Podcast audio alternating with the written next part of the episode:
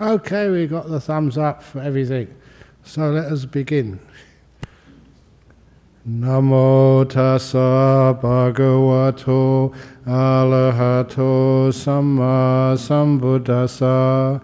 Namo tassa bhagavato arahato samma sambuddhassa. Namo tassa bhagavato samma sambuddhassa. So, welcome to the second episode of the Word of the Buddha. And for those of you who don't know, this is a translation, I would say a very accurate and meaningful translation of the uh, particular suttas. And this uh, particular translation, it follows uh, something which was first done by Nyanaponika, Four Noble Truths, Eightfold Path, uh, in detail but using the suttas and using the translations from the suttas, like you can even see on there already, we have the experience component of existence, and that's for Vedana, because to me that's a much more accurate description. Most people use the word feeling, but feeling can mean all sorts of things, like an emotional feeling, and uh, it can do much better than that. And again, it doesn't really res- reflect how the Buddha explained and defined Vedana. So these are um, th- those translations, and it's also you find that I've taken phrases, shortened them, they're not repeated as much as usual, and which makes it easier to understand.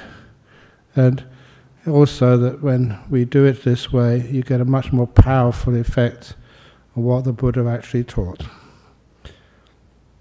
So last time I got uh, just a first description of the five khandhas, and you can see just the paragraph beforehand any kind of consciousness, whatever, whether past, future, or present, one's own or others, gross or subtle, inferior or superior, far or near, all consciousnesses. This is the consciousnesses component of existence. All consciousnesses should be seen as it really is, with correct wisdom thus. This is not mine, this I am not, this is not a permanent essence. Even the word permanent essence, I use that instead of the word soul or self, because that gives it a much more uh, emotive meaning and a more accurate meaning. And now we come to uh, today's class the five components of existence. This is called the khandhas. I call them components of existence. It means not, it doesn't really translate the word khandha, but it gives a much better understanding of what these five khandhas are. We have just existence. What is existence? And the Buddha split it up into these five character, characteristics. And what is the form? component of existence. This is how the Buddha translated it. is the four great elements and the physical qualities derived from the four great, great elements. And what are the four great elements? They are earth, water, fire, and the air element. And that's basically how people understood stuff in the time of the Buddha. These days we can um, uh, expand that to understand how modern physics understands stuff.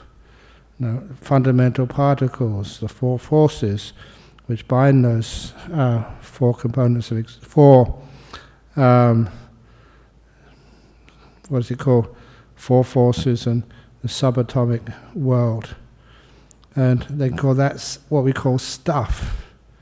And interestingly, with stuff, it's also included the absence of stuff, the space between stuff you know, the emptiness, that's also included in this no physical emptiness, in the form component of existence.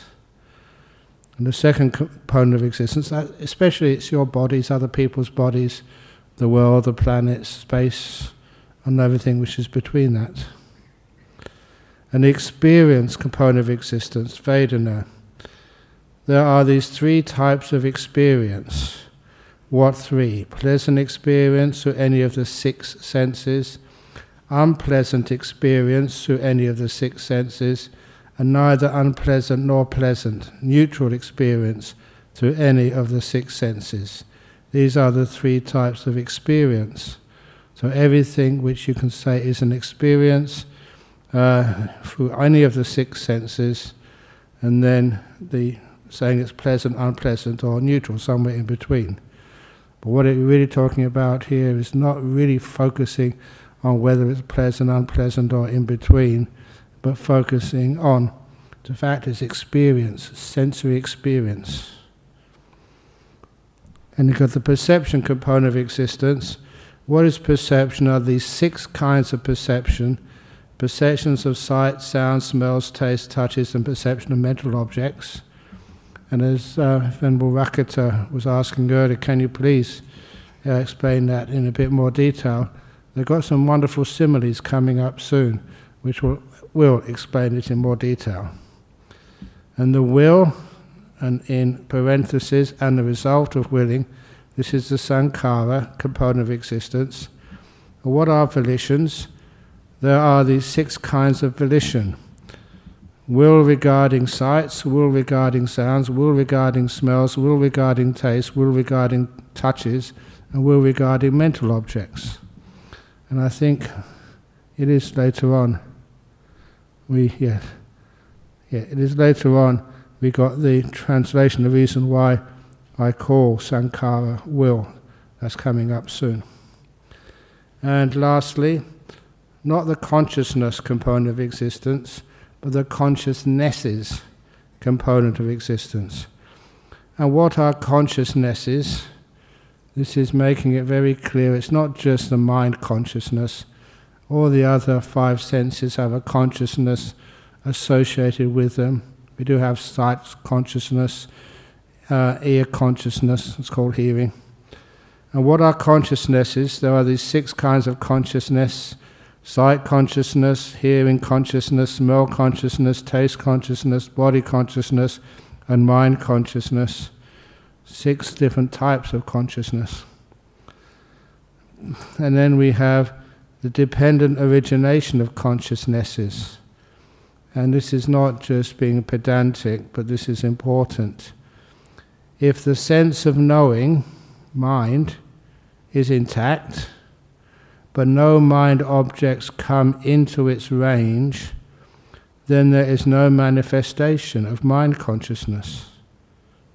Mind consciousness is not there.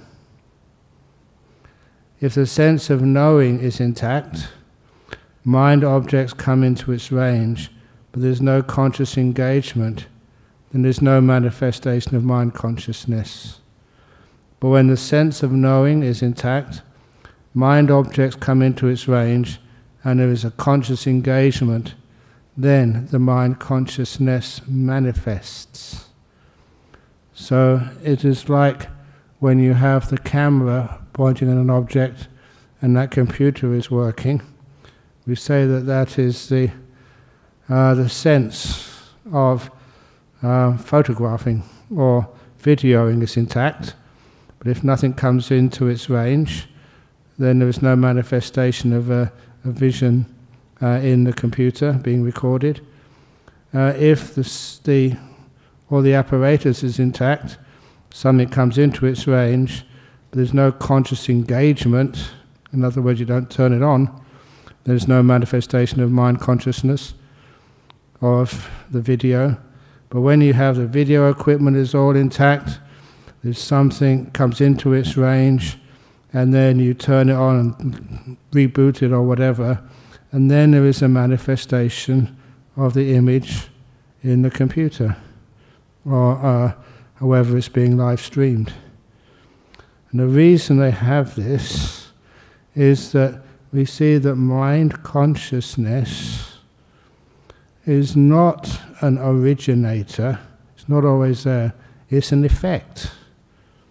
You need other things to be intact, come together before mind consciousness appears. If one of those causes is not there, then mind consciousness is not there. But when the sense of knowing is intact, mind objects come into its range and there is conscious engagement, then the mind consciousness manifests. And so with the other five senses and the origination each of their own type of consciousness. Consciousness is reckoned by the particular condition dependent upon which it arises. When consciousness arises dependent on sight and visual objects, it is called or reckoned as sight consciousness. When consciousness arises dependent upon hearing and sounds, it is reckoned as hearing consciousness. When consciousness arises dependent on smell and odors, it is reckoned as smell consciousness. When consciousness arises dependent upon taste and flavors, it is reckoned as taste consciousness. When consciousness arises dependent, dependent on touch and tangibles, it is reckoned as touch consciousness. When consciousness arises dependent upon the mind and mind objects, it is reckoned as mind consciousness. All different types of consciousness, which is why I translate vijnana as consciousnesses it does give a different meaning. Consciousness is not some fundamentally permanent essence which is always there. Consciousness is an effect, it's caused. And because it's caused, it means that it is not you, not a self, and it is impermanent and suffering. Anyway, whatsoever there is of form, the first component of existence, whatsoever, this belongs to the form component of existence. Whatsoever there is of experience, Vedana, this belongs to the experience component of existence. Whatsoever there is of perception, this belongs to the perception component of existence. And whatsoever there are of will and other mental formations, sankhara, this belongs to the will component of existence. And whatever there is of consciousnesses, this belongs to the consciousness component of existence. The whole point of this teaching is to be totally inclusive whatsoever there is of form, whatsoever there is of consciousnesses. The whole lot belongs to the consciousnesses component of existence. Now, this is one of the arguments why sankhara is translated as will. What is the sankhara component of existence? The definition of sankhara is the six types of will. Cetana Kaya. Will involved with the objects of the six senses. And that's only a very short definition, but it makes it much more authoritative and it makes it much more easy to understand what the Buddha was saying. When we understand sankhara as basically will and the things which come from will. Now, the next one is dependency of consciousness. Or should I pause for questions yet? We haven't come to the perception analogies yet. So, yeah? Yeah. It's good exercise for Bill. It's about the word sankara. Oh, yes. It's a compound of two things, kara and san. Ah, Kara means making, san means together. That doesn't sound much like will. Yes, because it's the will which causes things. Which makes it's like crea- creative yes. making or something. But we have to be, again, careful just when we split things into their compounds and try and find the root meaning by analyzing the parts of the word that ignores the way the Buddha defined it. And I was following here the way the Buddha defines sankhara and also the way the Buddha uses the word sankhara. And one of the, that, so I just did the translation from that particular Samyutta 22. Also, that if ever you know you look in the dependent origination and dependent cessation, the second factor of dependent origination is sankhara, and the Buddha defines it as the three sankharas volitional formations coming from basically the body, the speech, and the mind. Kaya, Vaci, and Chitta Sankhara. So this is actually using the word will would be pretty accurate to see how the way the Buddha meant that word to be understood. I've seen it translated as fabrications or something. Yes, you can call it fabrications, but that is like the result of the will. That's why I said earlier the will and things uh, associated with the will or caused by the will. It's, as Venerable Bhikkhu Bodhi would say, it is the active part and the result, the cause and the result. And the sankhara is the thing which causes things, and those things which are caused. Yeah, I saw it used in weaving. A weaver was called a, a kara. There was a, a word for that, then kara. Yeah. So, but that's the difference between the, the weaver and the carpet. Well, usually the kara is that's K uh, long A R A. This is Sankhara with a H in it. K H A R A. Usually has that special meaning.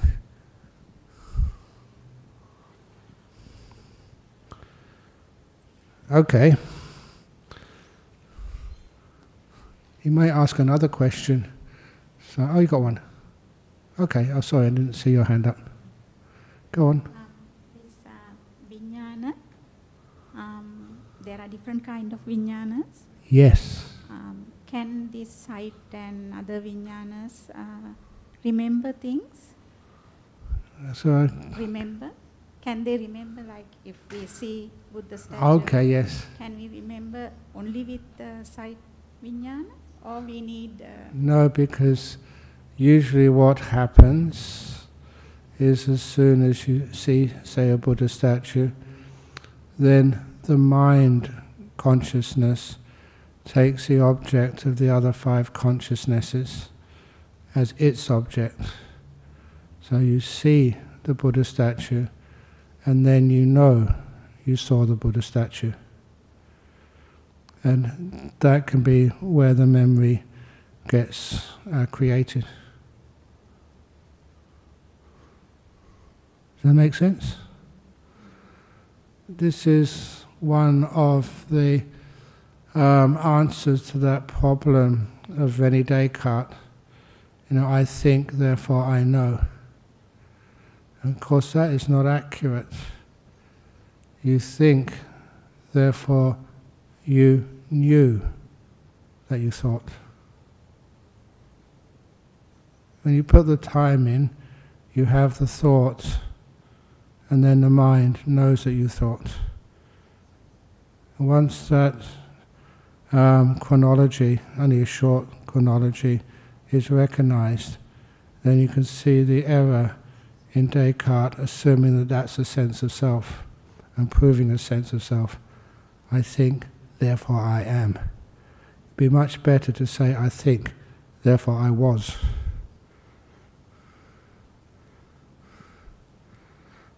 Please excuse me, but I do remember this lovely cartoon in one of the Buddhist magazines that Descartes was trying to instruct a horse and was telling the horse, I think, therefore I am. And the horse saying, You think, therefore you are what?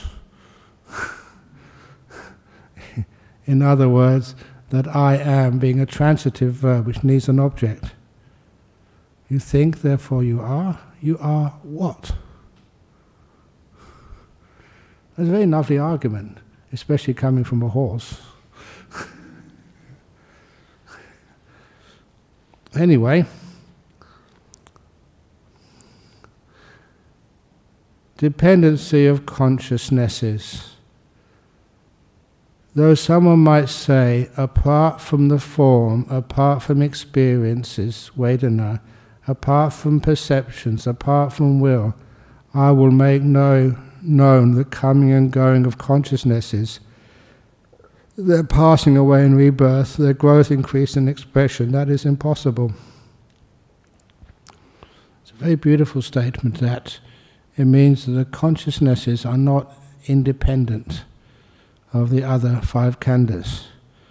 To make it even more clear, just as two sheaves of reeds might stand leaning against each other, so too with the objects of consciousness, namarupa, as a condition, consciousnesses come to be. With consciousnesses as a condition, the objects of consciousnesses come to be. These two things are leaning against each other the objects of consciousness and any one of the consciousnesses. If one were to remove one of those sheaves of reeds, the other would fall. So too, with the cessation of consciousnesses, the objects of consciousness cease to exist. With the cessation of the objects of consciousness, consciousnesses cease to exist. Whenever you have consciousness, you have to be consciousness of something. It's one of the reasons why I make use of that when people say they get into some deep meditation. They're aware, but they don't know what they're aware of. Keep on looking, keep on being aware. You cannot have consciousness, not even the mental consciousnesses of deep meditation, without having an object of consciousness. And this is one of the reasons why we have the four jhanas and then the arupa states. In the arupa states, you know, what are they all about?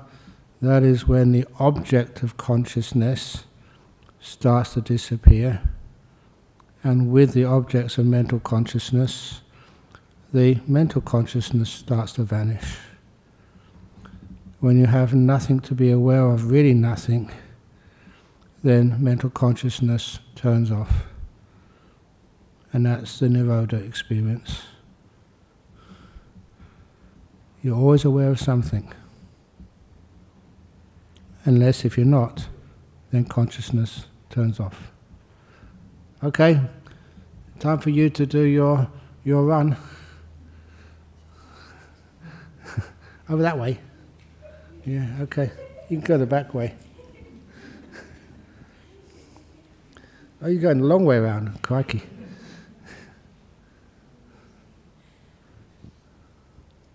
Thanks, Ajahn. Um, I was just wondering, obviously, you, you want to gain to those upper levels of, of the, the jhanas. How about when it's the opposite, like in trauma, when we lose memories or we get into a dissociative state? Does the Buddha say anything about those sort of circumstances?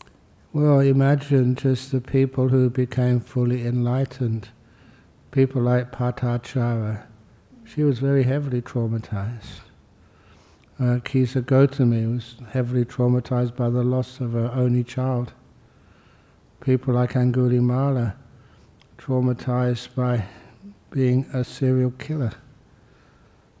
And all of those, and all the many other people who had very traumatic experiences, they still managed to let them go, allow them to disappear in the past. How can they do that?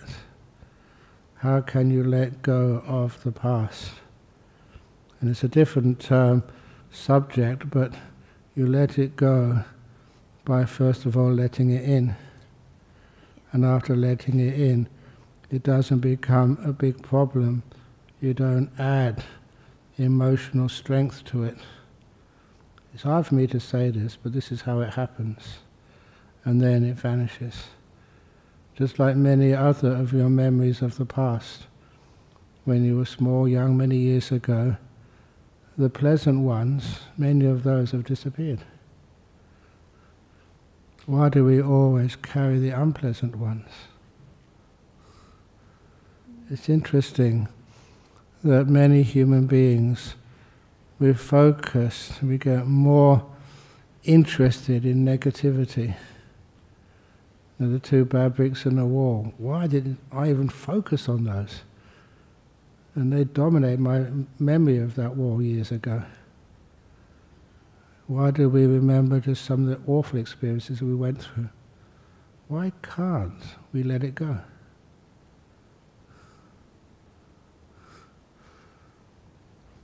Okay, I'm going to get into trouble here. I'm going totally off context. But there was one sort of uh, piece of evidence. There was a huge train crash outside of Paddington many years ago. Many people were killed because of a signal failure. Two trains, they collided.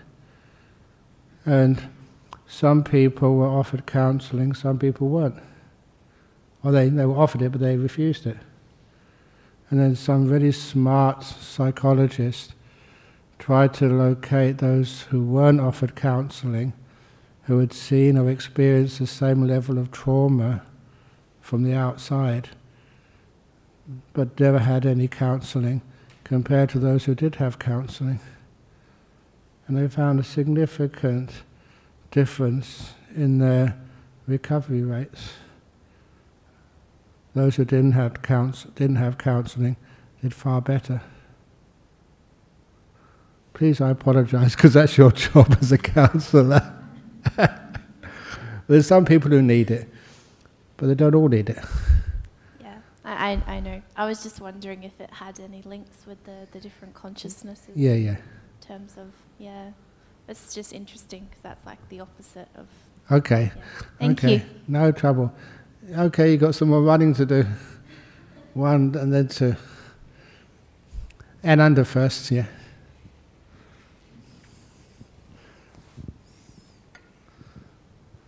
Okay.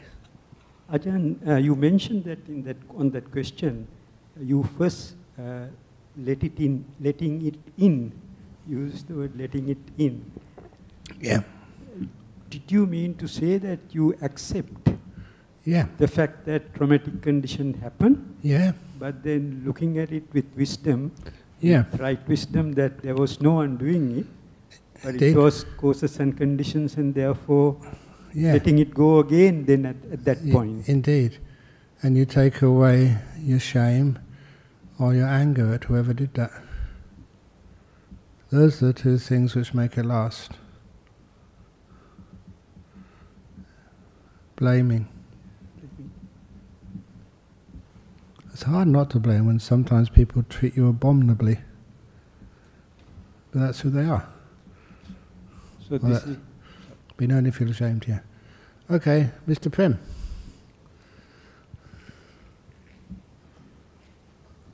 Ajahn, this may be a little out of context as well. hypnotized. When you are hypnotized, what happens to the vijnana? How do you get to remember your past lives and including your experiences, I understand sometimes. Okay, you're talking about the, the memory now. Interestingly, the part of the memory, how the Buddha said it, was sati. Those people who are very mindful have very good memory of the past. It's also, it's like the word sati. It's also, you know, comes from the Sanskrit smriti, almost like tradition, the past. So what does that mean? You've got a very clear mind, so you can actually access these things. When it comes to memories of past lives, how on earth does that work? Two types of memory the one which is in your brain and the one which is in your mind. And you know, the mind, of course, lasts much longer, you know, continues cause and effect, cause and effect, cause and effect for a long time. So many of the memories of past life is just accessed through the mind, not through the brain. That's right, yeah.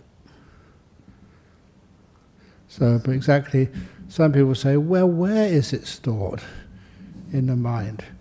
people who've lived such a long time, my goodness, their mind must be so overburdened. But I don't think that you can say that that is a storage like you know we store information on a computer. You know, sometimes you know my email account. Sometimes you're looking for something and there's just too many emails in there. You can't find it. You can't, don't need to scroll through every one to find something. Sometimes that I don't know. The only way I can call it is like a resonance. Sometimes that you know you may have an experience in this life, and it's a quite a quite a moving experience, and that reminds you of something in the past which was similar. It triggers memories from the past. And some of those memories from the past may be, you know, from previous existences. like some people are really afraid of flying in an aircraft. You know, where does that come from? It just triggers this memory of, usually, of something terrible which had happened when you were flew in an aircraft before. Or you know, people who are afraid of like cliff edges, or they may have fallen over one in the previous life. That's all speculation, but you can imagine if you did were attacked, you know, in the dark by robbers, and then if that was very damaging to your health, even killed you in the past, then if you're walking through a jungle over in Sri Lanka somewhere, and robbers came out, that would kind of trigger an emotion, even in this life. The mind would remember. Does that make any sense? Uh, kind of. Yeah, because I, I, know your old, old stories. That's Ananda's old story, I think. Thank you, Okay. Okay, can I actually go back? Because we're supposed to be doing the sutras, not question time. So, and then after I finish the uh, three characteristics and the and the anatta doctrine, this is actually where we have the similes of the five khandhas actually add more to it. So, where did I get to? The sheaves of reeds. We got next the three characteristics of existence. All phenomena that arise from a cause do not persist. Okay, that's the translation here of anicca instead of saying it's impermanent, did a different, uh, use different words to say the same thing. They do not persist. All phenomena that arise from a cause are suffering. Because when the cause stops, what arose from it stops. If you liked it, now it's gone, that's suffering. If you didn't like it, it was suffering while it existed but it doesn't last. And all phenomena are without a permanent essence. That's a very famous saying of the Buddha. Now, in more detail, what do you think does form, body, persist or disintegrate? It disintegrates, Venerable Sir. In the original, it says, is form body impermanent, permanent or impermanent. And I translated that as persist or disintegrate. To use those words, permanent or impermanent, as we would use them in modern language for the body. Instead of saying it's impermanent, that doesn't hit as hard as do you think that form persists or disintegrates? It disintegrates, Venerable Sir. Is what disintegrates suffering or happiness? Suffering, Venerable Sir. You may have a car parked outside. That's going to disintegrate. If it disintegrates during this talk, you'll be suffering a lot. But of course, it disintegrates slowly, so we don't see the suffering of it. Maybe I should give this talk for a bit longer, so you don't get outside until the car is disintegrated. Is what disintegrates suffering or happiness? Suffering, Venerable Sir. Is what disintegrates is suffering and subject to change, fit to be regarded thus. This is mine. This I am. This is a permanent essence. No, Venerable Sir, it disintegrates. Does experience, Vedana, persist or disappear? Does perception persist or change? Does will stay the same or come, go, and alter? Is your will always the same? Are consciousnesses constant or changing? Always changing, Venerable Sir. If that is so, so no, always changing, Venerable Sir, is what is always changing, suffering or happiness? Suffering, Venerable Sir, is what is in constant suffering and subject to change fit to be regarded thus. This is mine. This I am. This is a permanent essence. No, Venerable Sir. Now do this last paragraph and then we can do more questions. So too, whatever kind of form, body there is, whether past, future, or present, one's own or others, gross or subtle, inferior or superior, far or near, you inspect and carefully investigate it, and it would appear to you to be void, empty, insubstantial. For what solidity could there be in form? And this is one of the first of the similes. Suppose it were raining, and big raindrops are falling a water bubble arises and bursts on the surface of the water. This is not right. Should be the. Oh no, sorry. I went a bit too far there. Uh, the Anatta doctrine.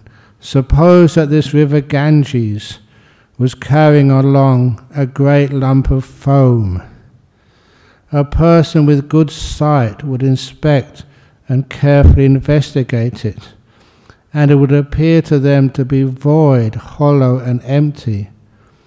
For what solidity could one find in a mere lump of foam? So too, whatever kind of form there is, whether past, future, or present, one's own or others, gross or subtle, inferior or superior, far or near, you inspect and carefully investigate it, and it will appear to you to be void, empty, insubstantial. For what solidity could there be in form? You're just like lumps of foam floating on the Ganges. And I, like, I always like that simile simply because if any of you ever did study quantum physics, up to I think it's 10 to the minus 26 meters. That's the, what's it called, level, the Planck level. Below that, the form doesn't have any meaning anymore. I remember this great quantum physicist describing when you get to that state, that level, then the whole world is not solid at all, it's just like foam. They use the word foam. There's nothing substantial inside. You can't say there is. Next simile, suppose it were raining and big raindrops are falling, a water bubble arises and bursts on the surface of the water. A person with good sight would inspect and carefully investigate it, and it would appear to them to be void, hollow, and momentary. I like the word momentary there. For what permanence could there be with a water buffalo? With a water bubble. Sorry, water buffalo. Yeah, water buffaloes are also impermanent. This is a water bubble. So whatever, so that was with perception. And always remember, I usually quote Robbie Burns, that perceptions are like poppies spread, you pluck the flower, the bloom is shed, or like the snowfall in the river, white for a moment and then gone forever. And If you said that with a Scottish accent, it actually rhymes. But the idea of snowfall falling in a river, it's white for just a moment and it's gone. There's the raindrops, that's perception. Vedana. So to, uh, that's Vedana, sorry. Like big raindrops. Perception. Suppose that in the last month of the hot season, around noon, a shimmering mirage appears. A person with good sight would inspect and carefully investigate it, and would appear to them to be void, hollow, and illusory. For what reality could there be in a mirage? The thing with a mirage, you're actually seeing it. You're not imagining it, it's a real image, but you're giving it an interpretation it does not deserve. It's the same with your question of perceptions. Of all the information which any image, especially like a sight, but also sounds, physical feelings, me touch, smells, and tastes, and even mind objects, is only part of that information that we focus on. And some of that we amplify so much that we get uh, an understanding which that experience doesn't really merit. A good example I said the other day about the simile of sauerkraut. How many of you like sauerkraut? How many of you don't like sauerkraut? It's the same thing. What's the difference? Why do some people like it and some people don't? It's nothing to do with the sauerkraut. It's everything to do with me or with you. And that's the trouble with perceptions. It's what we add to it or we choose to recognize or we choose to reject. We can't even say choose, it's an automatic. Will is not ours, it's a process which is conditioned. But that is actually, you can see that perceptions, we perceive some things, we don't perceive other things. There's so many things which are a possibility. And that's, of course, in meditation, that's one of my jobs, is to encourage certain perceptions when you meditate and to make sure that other perceptions you don't give any credence to. Things like fear or excitement. Put them down for a while. They're just perceptions which aren't helpful to you. Uh, So, to whatever kind of perception there is, whether past, future, or present, one's own or others, gross or subtle, inferior or superior, far or near, you inspect and carefully investigate it, and it would appear to you to be void, empty, illusory. For what reality could there be in perception? Even when you perceive the past as a memory, how real is it? How much are we choosing to focus on one part of that experience and reject other parts. I mean, you know, as a, as a therapist, that sometimes people add or subtract from the, the real experiences they had.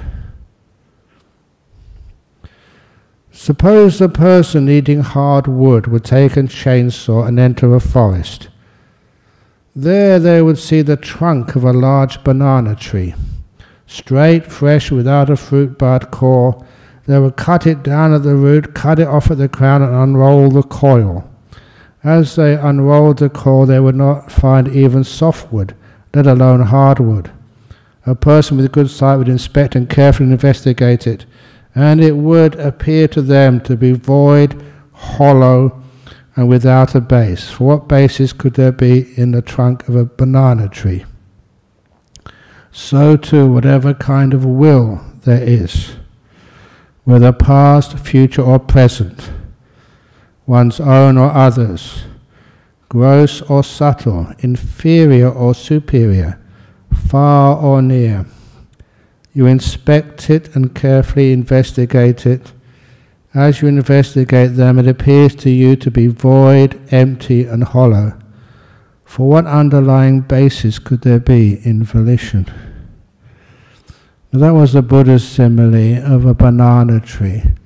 And I must admit, I far prefer Venerable Gunaratana Bhanteji's simile of vijnana as being an onion.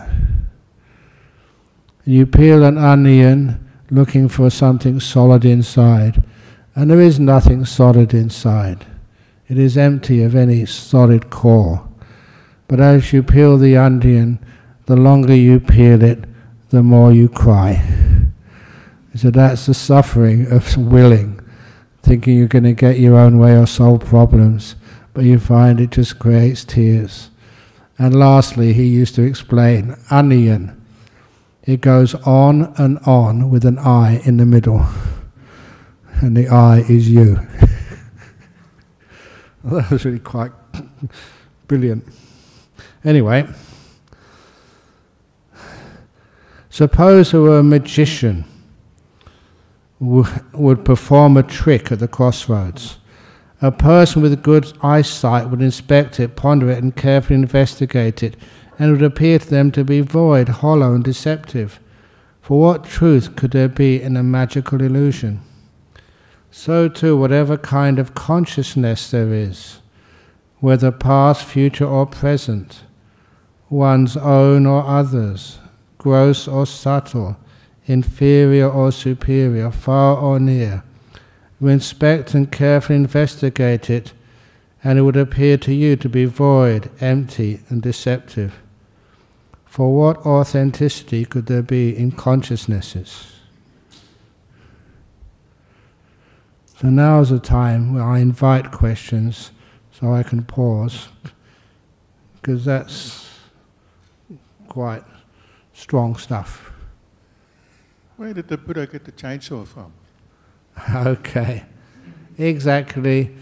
The Buddha actually said just to take a saw to cut down a tree to looking for hardwood. But I don't think anyone would just take a saw to go into the forest, just an old two-handed saw to cut down a tree to get hardwood, get planks or anything, which is one of the reasons why I'm trying to sort of make it more intelligible by saying chainsaw. Yeah, good. Go on, Ananda. Thank you, Ajahn. Uh, it's about uh, one of the terms that you used, Ajahn, previously. Uh, it's not persisting and disintegrating. Mm. That I think it is uh, for in place of viparinama dhammo. Is that the Viparinama, yes, subject to change. yes? So um, is it then disintegrating or subject to change? Because before disintegrating, even without disintegrating, I think what the Buddha said was that Yeah, it's changing all the time. changing all the time because it changes. How would we say, say a house or a car? This is not just bodies, it's stuff. Well, You well- included. The microphone, the computer. It's not just the body we're talking about with that first khandha rupa. It's like stuff in the world. You are disintegrating, I know that. Just, you know, all the dust in your house usually comes, I think they say, from your skin disintegrating. And we shed that, and that's the dust in our house. So really what I was uh, thinking was uh, the other four khandas. Oh, so yes. the consciousness, vijnana, there is nothing to disintegrate, but it is simply changing. So is the Vedana, so are the uh, sanya, so are the sankharas. Yeah. So there is n- nothing absolutely to disintegrate, but it's simply changing, Ajahn. So that's why I'm asking whether disintegrating is the right Yeah. thing for that. Did I, did I say it for all of them? So persist or disappear.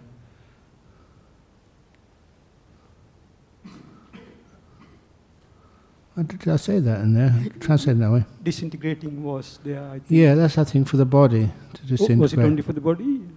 Yeah, that's what I had. Okay. What do you think? Does form persist or disintegrate? Disintegrates. What disintegrates? Suffering or happiness? That's with the form. Does ex- oh yeah, don't know for experience. I said, does it persist or disappear? Yeah.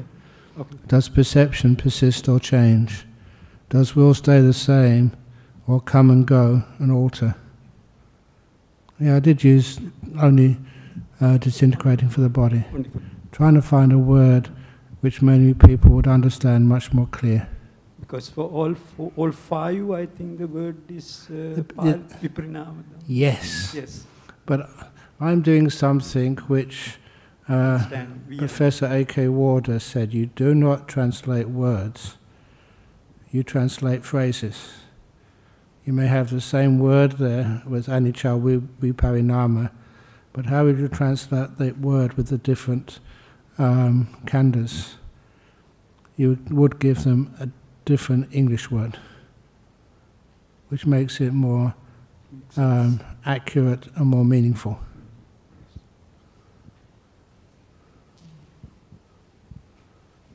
Yeah, okay. you should have grabbed him. Go on.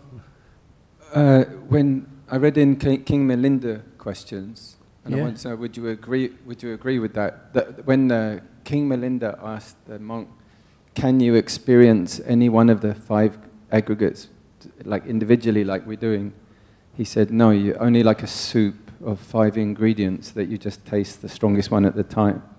Do you agree with that kind of analysis? Not, the, not so much you just can taste one of them, but they're all in there. You cannot have um, any type of consciousness, as already saying, without the objects of consciousness. You can have uh, like four khandha beings. Those are like heavenly beings who've got no, uh, arupa beings who have no form.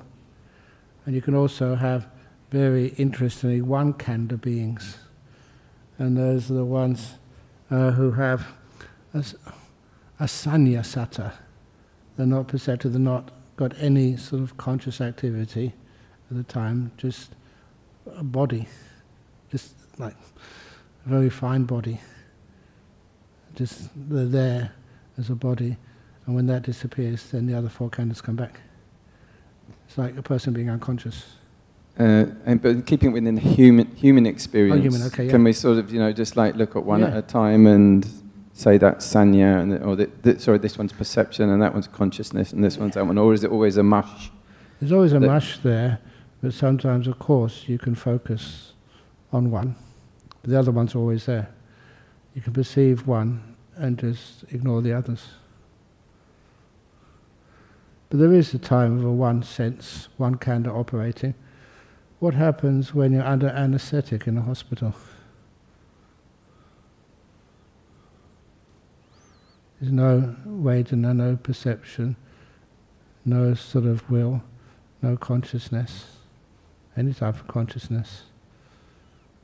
But your body is still there. That's like an asanya sata.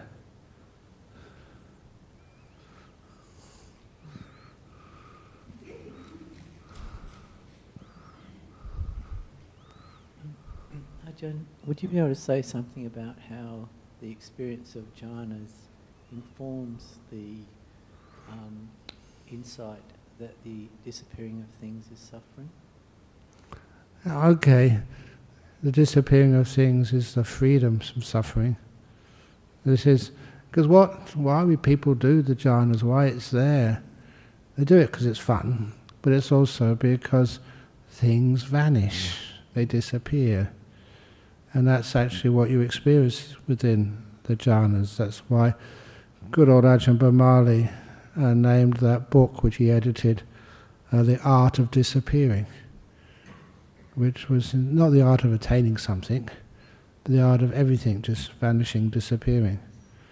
And that's actually what happens as you go through those jhanas and the arupa states.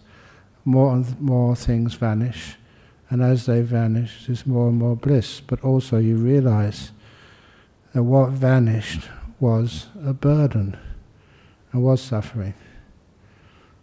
The five senses. You know, that some of you are getting old now and under.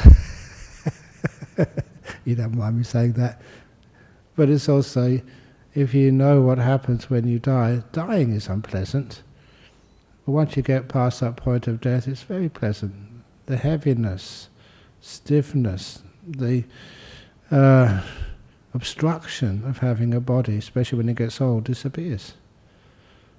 And then you realize just what on earth were we afraid of death for? And then that's just the body, the five senses going.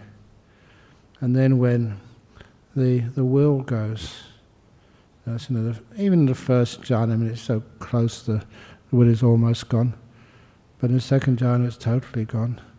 And there, you realize from that experience, if you reflect back what was missing, choice, will, volition was gone. And then you realize just that was the cause of the great sense of freedom. I don't know if you've ever had a control freak as a husband or a wife, or as a parent, or as a boss at work. If you've lived with a control freak, you realize just how peaceful it is, you know, when you can escape from them, when you can disappear. And that's like being free from the will. The will just doesn't keep annoying you. Many of you, when you meditate, you get restless, disturbed.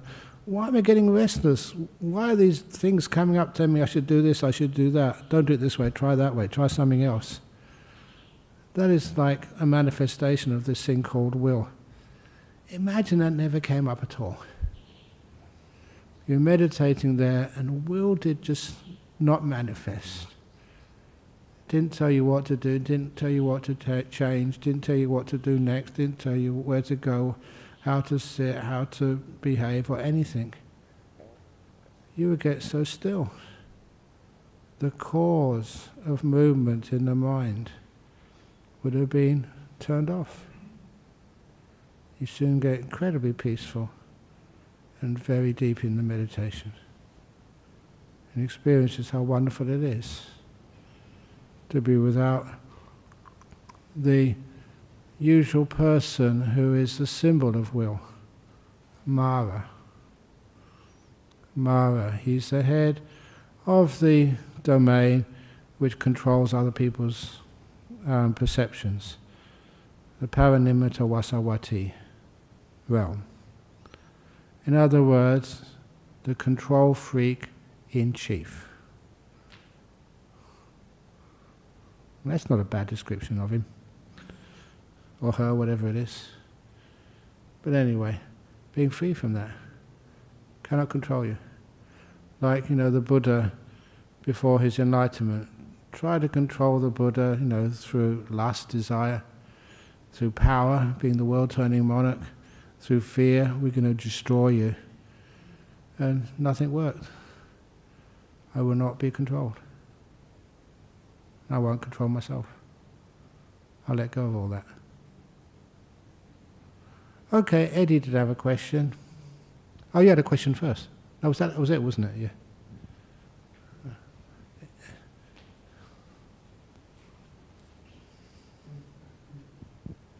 Thanks, Ajahn Brahm, from this wonderful, wonderful deep talk, Ajahn Brahm.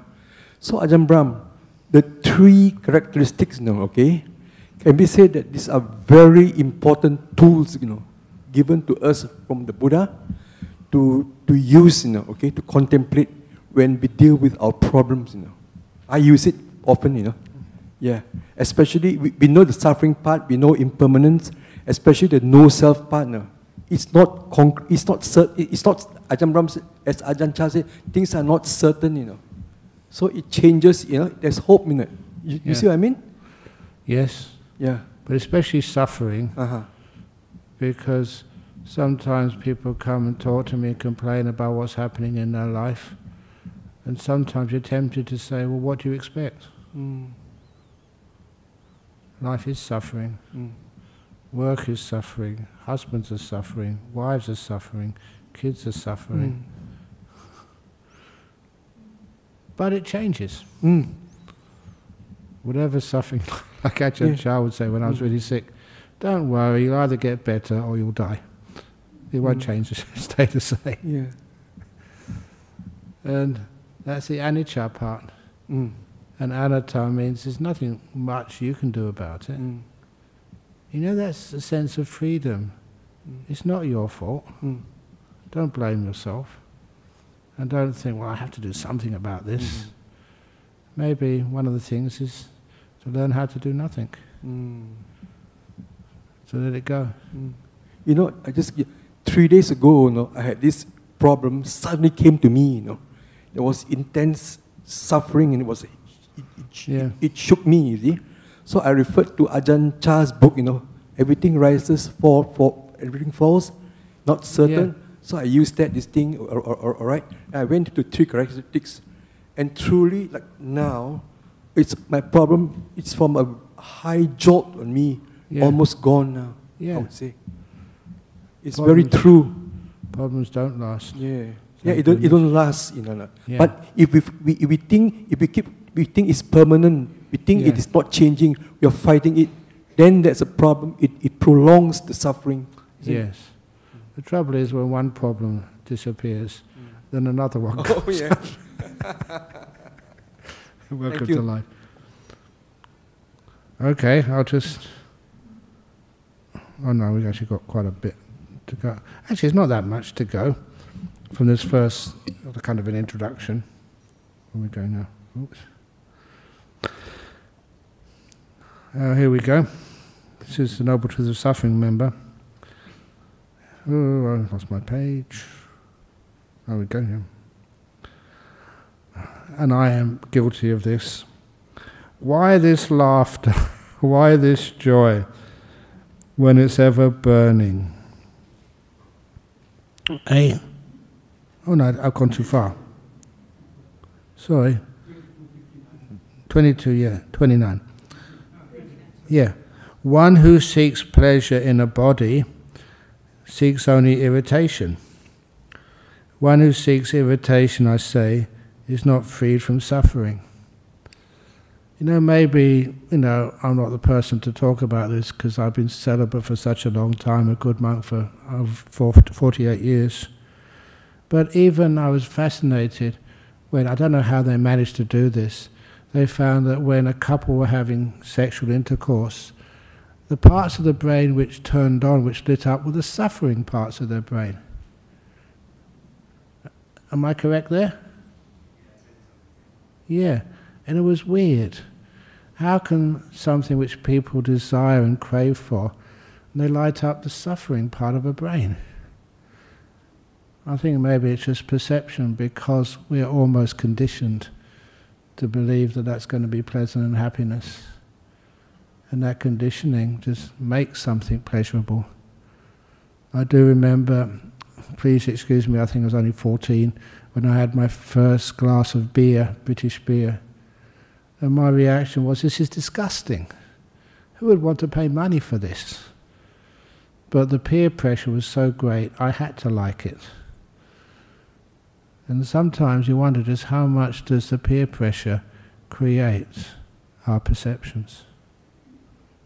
Anyway, one who seeks pleasure in the body seeks only irritation. One who seeks irritation, I say, is not freed from suffering. One who seeks gratification in experiences seeks only disappointment. These are people who want to go and see the Grand Canyon or see the Great Wall of China. What have you still got on your wish list before you die? What you should put number one on your wish list, wish list is to throw away all wish lists. Wish lists, because a wish list you're only going to be disappointed. One who seeks disappointment, I say, is not freed from suffering. Even in 1969, you can check out on the internet. 1969, I went to see some relations who lived in Upper New York State, and I thought, great, it's only about a couple of hours from Niagara Falls. I go and see Niagara Falls. It was so disappointing. I never went there because they turned it off. They diverted the water over the Niagara Falls to repair the rock face. There was no Niagara Falls in the summer of 1969. That's pretty disappointing. See something natural and it was just unnatural. There was nothing there. Uh, One who seeks reality in perceptions seeks only illusions. One who seeks for illusions, I say, is not free from suffering. Seeks reality in perceptions. One who seeks contentment in volition seeks only frustration. I love that one. Because sometimes you think to get some happiness in life or get some depth in samadhi, come and increase your volition. You know, just be strong. Just stay the course.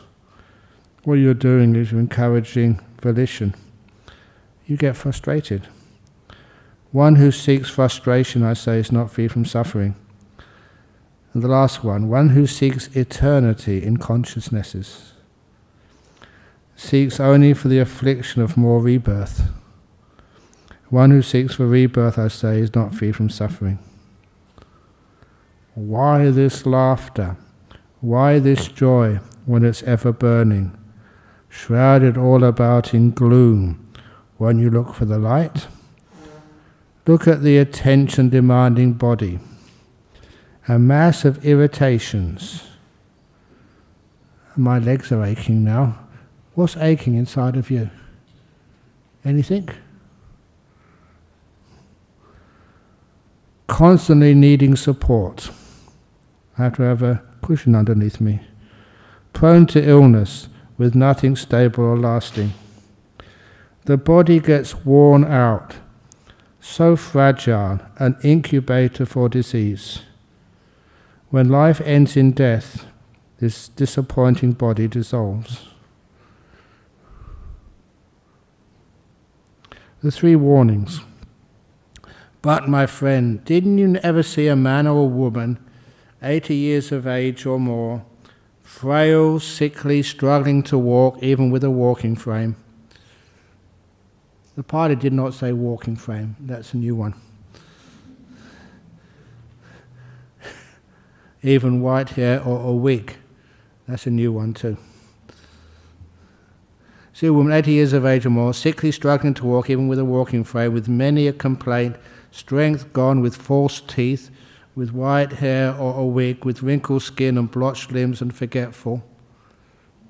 I added that forgetful. It's just a description of an old person.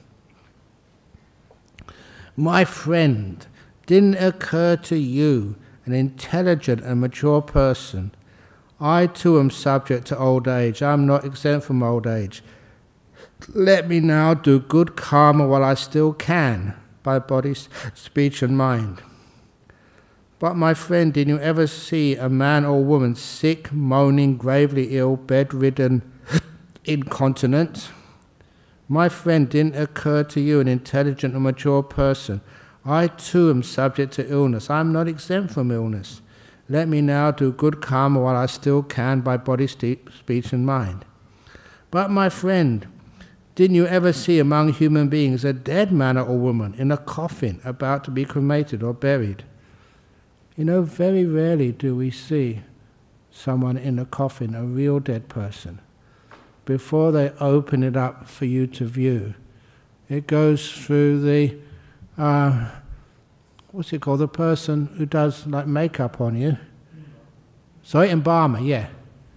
The embalmers are amazing what they can do. They can make you.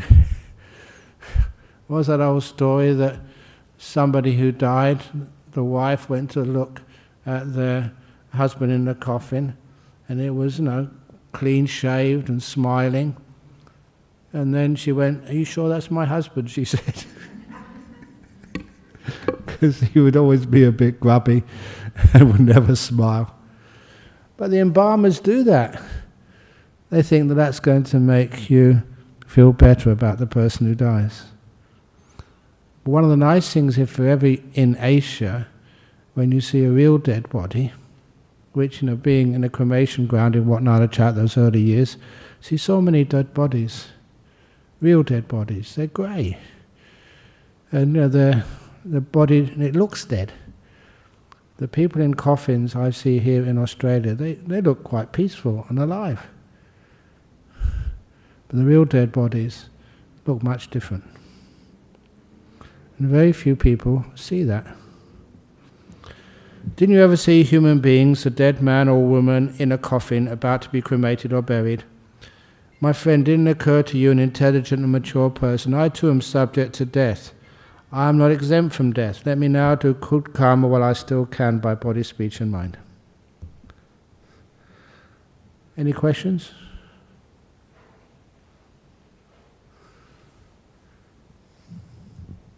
Hi, Ajahn. Um, my question was oh, state, the statement about um, I think, therefore I knew.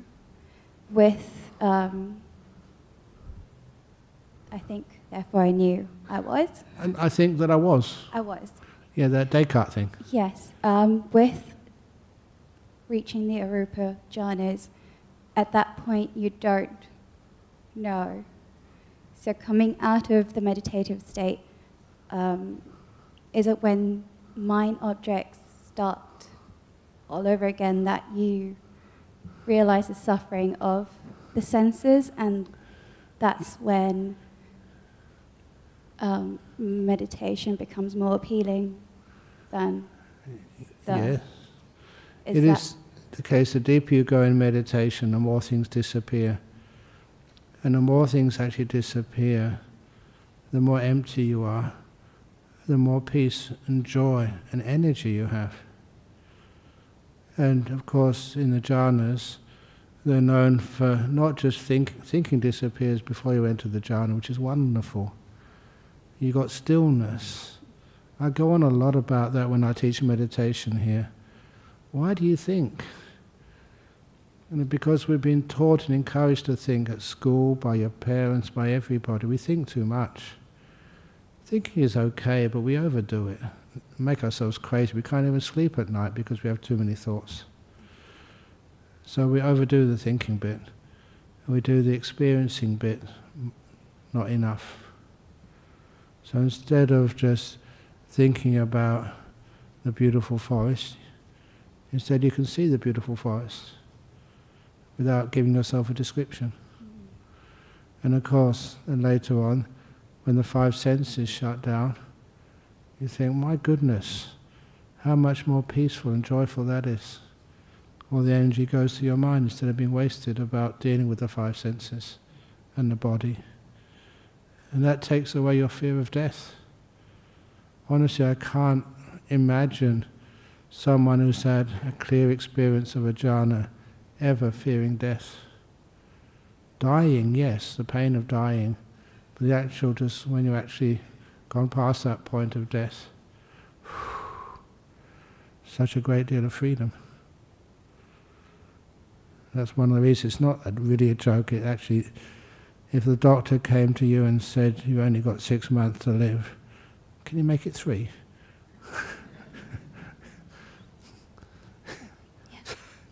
so whatever. And that's the same with again the, will when that disappears. Is that the tadpole?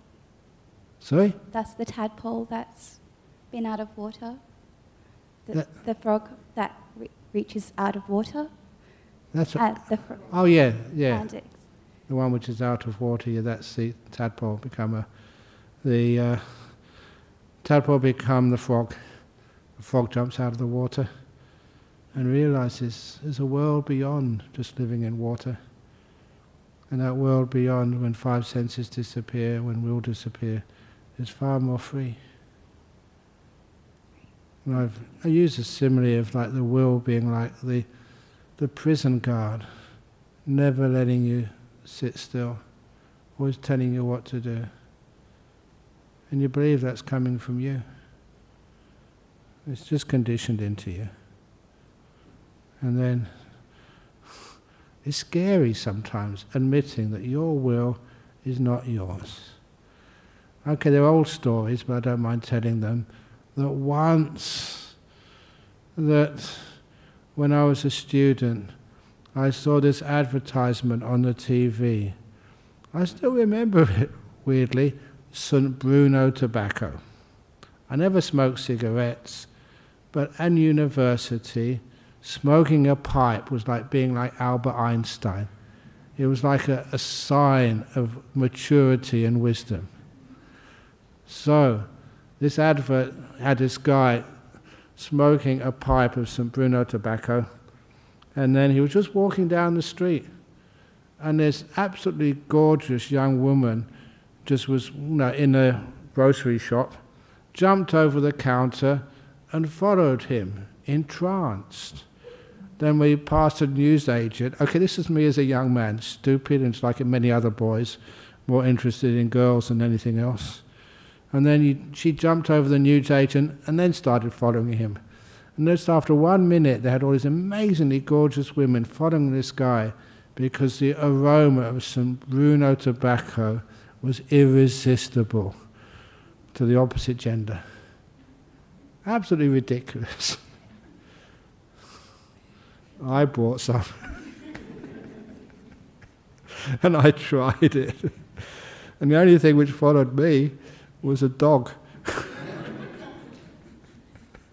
Honestly, I'm totally stupid. But I'm glad I did that because it's a good example. It taught me a lot. Have you done anything stupid like that, honestly? Anyway, where did I get to? Okay, I can I go on just for five minutes. Um, no, no, we shouldn't really, because it's more time for questions. Yes, Prem. Ajahn, a little while ago you mentioned that Mara was trying to control the Buddha from yeah. going uh, yes. teaching, etc. Now, it can happen to anybody. I mean, trying to follow the path, Mara or some, some forces, yeah. some external forces trying to dissuade you, yes. etc. What is the mechanism of preventing that from happening? Is it the wisdom that you need to strengthen or? Yes, or all it is is wisdom because you know the way of defeating Mara. I know you, Mara. It doesn't take any willpower, no force, no aggression, no negativity. Just I know you, Mara. And disappears. It's one of the reasons why if, any, if anything does affect you, then afterwards you get to know that. And you say, I'm not going to be affected before. Why should I be affected by this? I know you, Mara. And then Mara just has to disappear. It is a wisdom. Purely the wisdom. Yeah. And the experience as well, I suppose. That's where the ex- wisdom comes from. From the experience and seeing that with uh, deep insight. It also comes, I've got to be honest with you, it also comes because you get brainwashed by monks and nuns like me. Thank you. Thank you, Ajahn. yes, go on.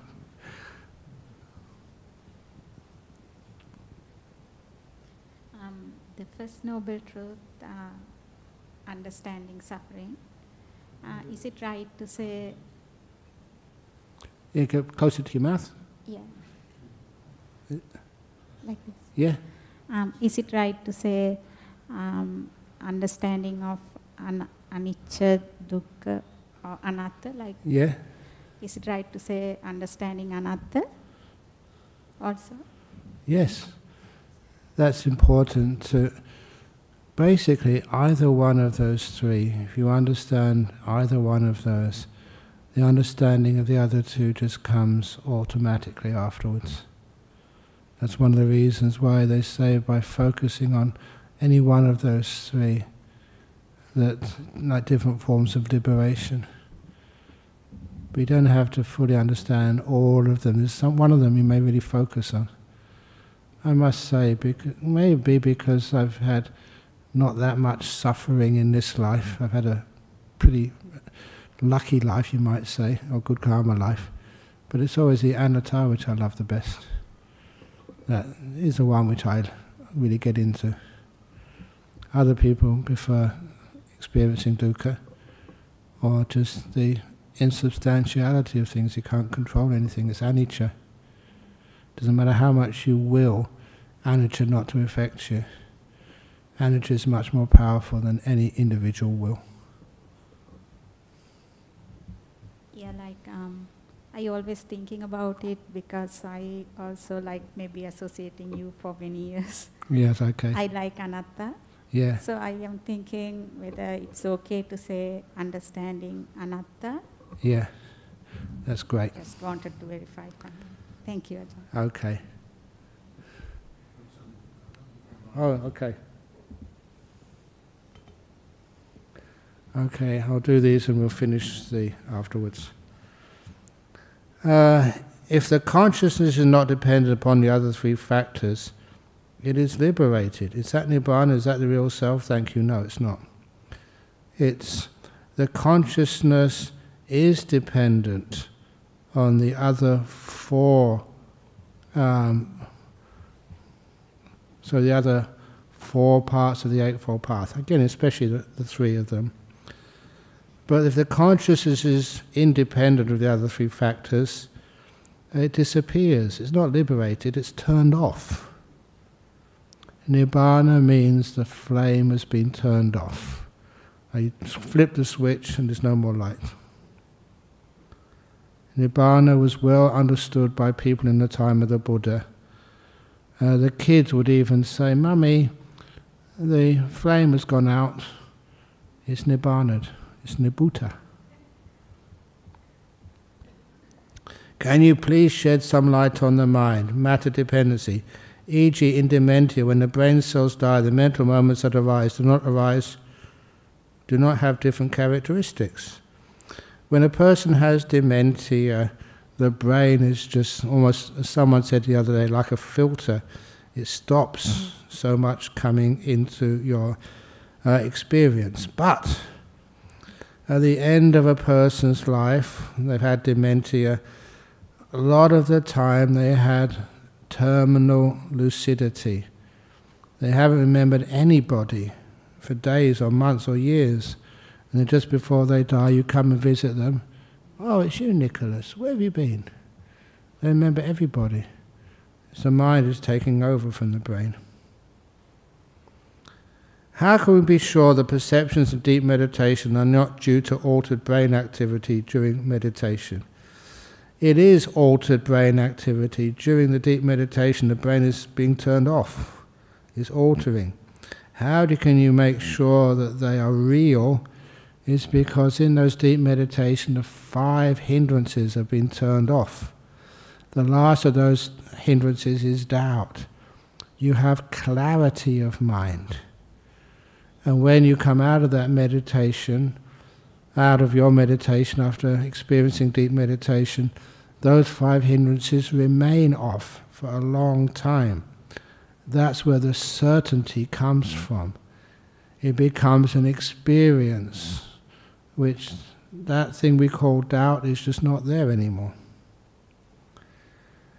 Hindrances as a translation for khandhas. No, hindrance is a translation for uh, nivaranas. Delivers a negative connotation that we apply, we would be striving to remove. Why the decision to translate it as components? The components because there's five of them. They describe the experience of being a human being or being any type of being. And because it describes that in terms of five categories, which are um, totally explain or describe the being a human being. That's why I decided to translate them as components. Hindrances, never call them hindrances. Hindrances are something else. Hope that makes sense to you. So anyway, uh, it's later than I thought. It's it's gone past 4:30 now. So can we finish off now? Very good. So I usually finish off by bowing three times to the Buddha and saying, uh, Buddhang Saranang Gacchami, Dhammang and Sanghang Saranang Gacchami, because it's like almost like a formal talk. It is a formal talk.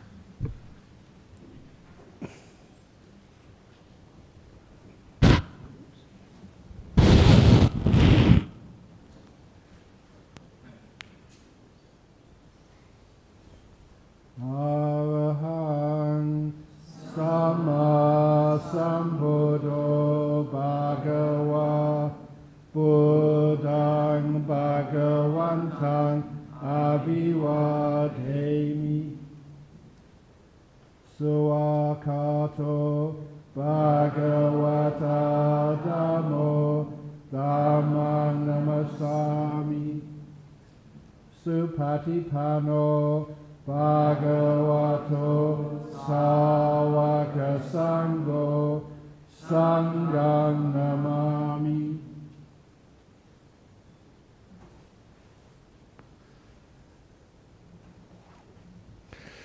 Very good.